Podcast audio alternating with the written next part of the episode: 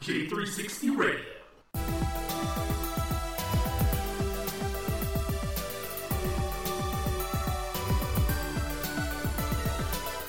Hey, ladies and gentlemen, and welcome to a J360 Mini Byte, hosted by J.M. Brady. I am your host, J.M. Brady. Let's get into it, shall we?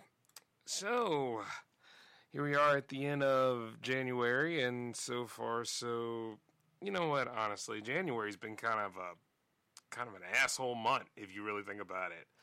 So many things have happened as of late, and I'm gonna be real with you, man. I'm I'm about sick of January. It's been going too slow in certain aspects, and then in other aspects, you would hope that. You know, I, I don't get it. The first week, we always talk about a new year, new us, but somehow around the time after that, after the first two weeks, we just start going back into our same old habits, man. You know, and the human race has got a lot of potential to be better, but I, don't know what it is. Just don't go for it. Is that the answer to the problem? You know, See, I took a lot of time off so I could go ahead and fix up a few things around here at J360 Productions. And it's going pretty well, but something else happened over the week. An unfortunate accident. It took the life of nine people, and two of them was a legend and a legend's child.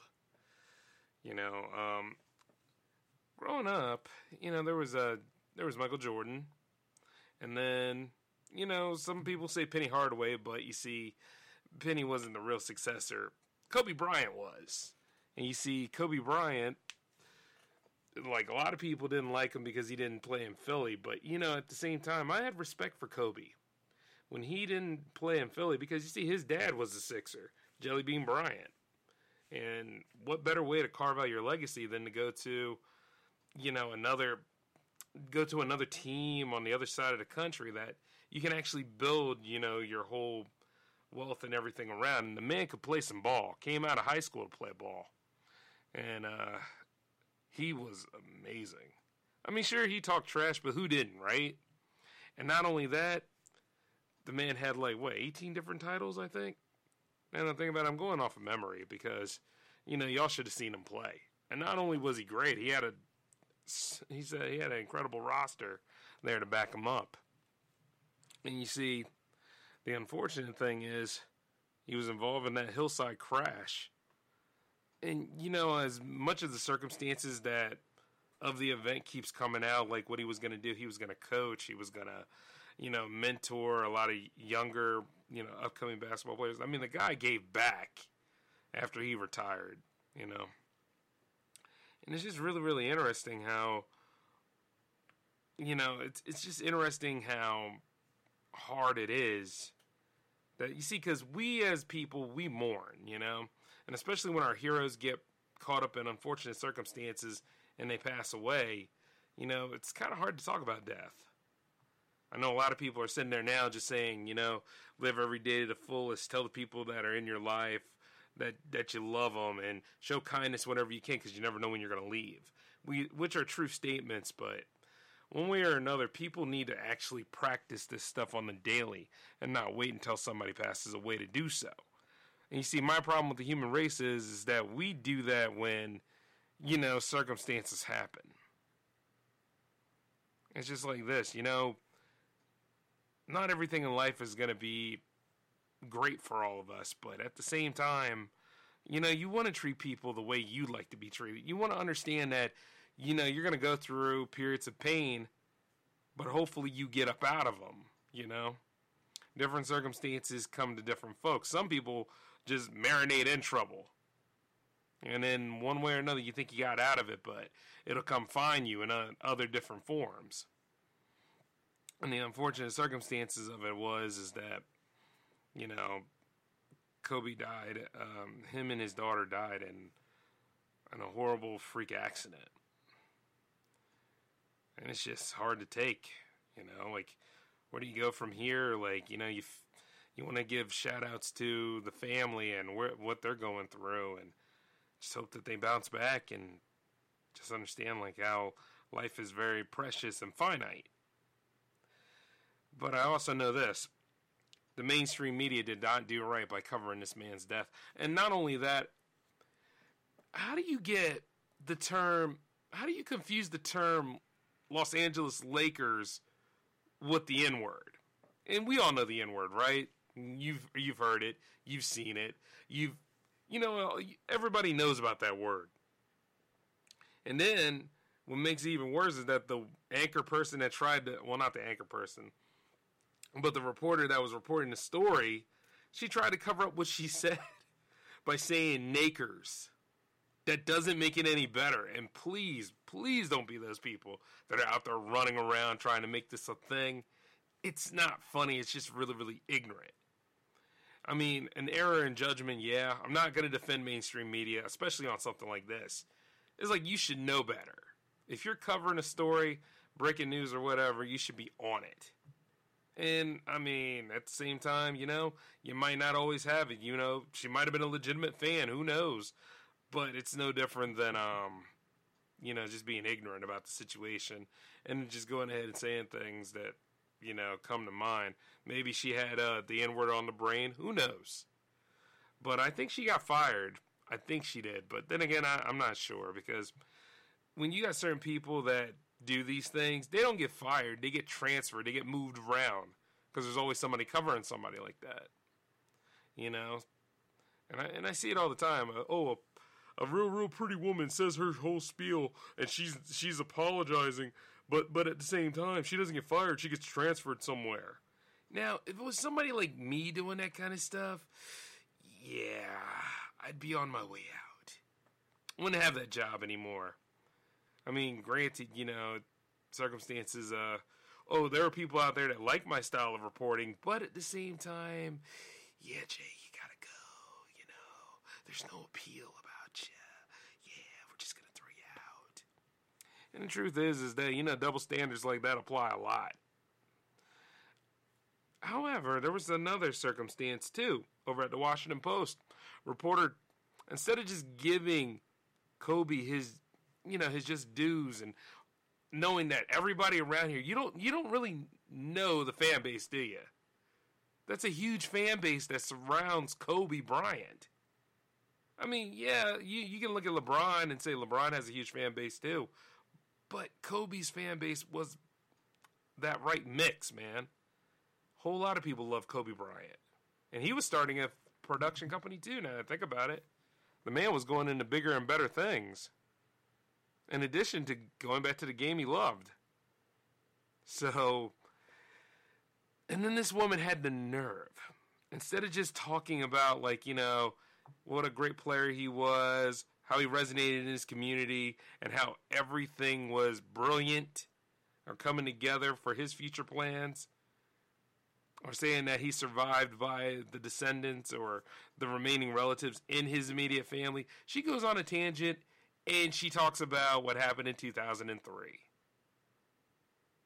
Yeah, you know, the rape accusation. She goes ahead and she brings that up. Now, that's just as bad as like when Michael Jackson died and people try to bring up all the controversies about, oh, the child molestations, and then Finding Neverland comes out about what? Three three years or so after he died? No, no, no. Not three years ago. It came out last year which Michael died back in 2009, so you figure like about 10 years or so because that person didn't get a job. Like, you know, it seemed like people have an agenda. Certain people have an agenda. And I'm not trying to be like, you know, ethnicity has a part of this stuff, but I'm just saying that at the end of the day, somebody has died. And all those other things have not been proven. Like, you know, what happened in 2003? He insisted that it was mutual. And not only that, it was settled out of court. He didn't get hit with that label, but this person all of a sudden decided to go ahead and throw trash on him. And guess what? After it all came out, people in the post were saying that, you know, this kind of goes against integrity.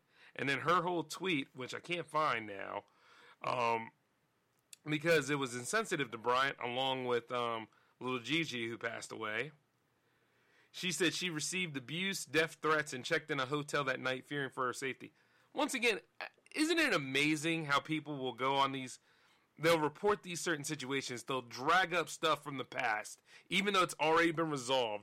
Throw that in front of people, and then got the nerve to start fearing for their safety and lack of judgment behind all the stuff they've done. And that same woman, she was suspended for it. But here's the crazy thing, right? Her suspension has been repealed by somebody else because it her whole thing did not violate their policy on social media. See, this is where I start to realize more and more that Twitter is a wretched hive. Like, I mean, sure, it helps out with the production of the J Man show and every other show that I have. I mean, it gets it out there to you all. But how it becomes weaponized and how it becomes used and abused by all the people that are on it in some shape or form, it really kills it. And I can say the same for any social media profile. The, the, this is horrible, man. This is stupid journalism here. This isn't even really journalism, like, you know, the integrity. The integrity is gone because of stuff like this. I mean, I could go further to where that person that did the did the article for Rolling Stone at one time accused a whole Yale lacrosse team for allegedly raping someone that didn't exist during, you know, during the in in what was it? It was a it was during um how do you how do you say it? initiation week for the for the um initiation week for the fraternity because it was a frat party and she gave like a half-ass apology about it. God, what was her name? But I don't remember it though cuz it was it was a lot of lying going on in there. But because, you know, she had somebody covering for her, she didn't really face the complications and ramifications of her actions. You know, there are certain things you apologize about, but then there are certain things you you just don't do to people, especially when they're dead and the world is going through mourning. It's just as bad as somebody else making, you know, going all in, doing comedy jokes on a man that's dead and not even in the ground yet. You know what I'm saying? It's like, and then you got other people are like, oh, you know, uh, you know, personally, you, you might as well get over it. You don't know that. You don't know how somebody resonates to somebody else. Let people mourn the way they're supposed to. Let them grieve in their own way. And honestly, if you're just doing this to get some cred, well, you're a selfish, sad piece of crap, man. And it don't make no sense. Why? Because none of your other jokes were funny? You couldn't make fun of anybody else out there? You know how many jerks that are out there just like you you can make fun of? But you go ahead and you make fun of an icon? Somebody that was giving back to their community while you were trying to make fun of something because, hey, you know what?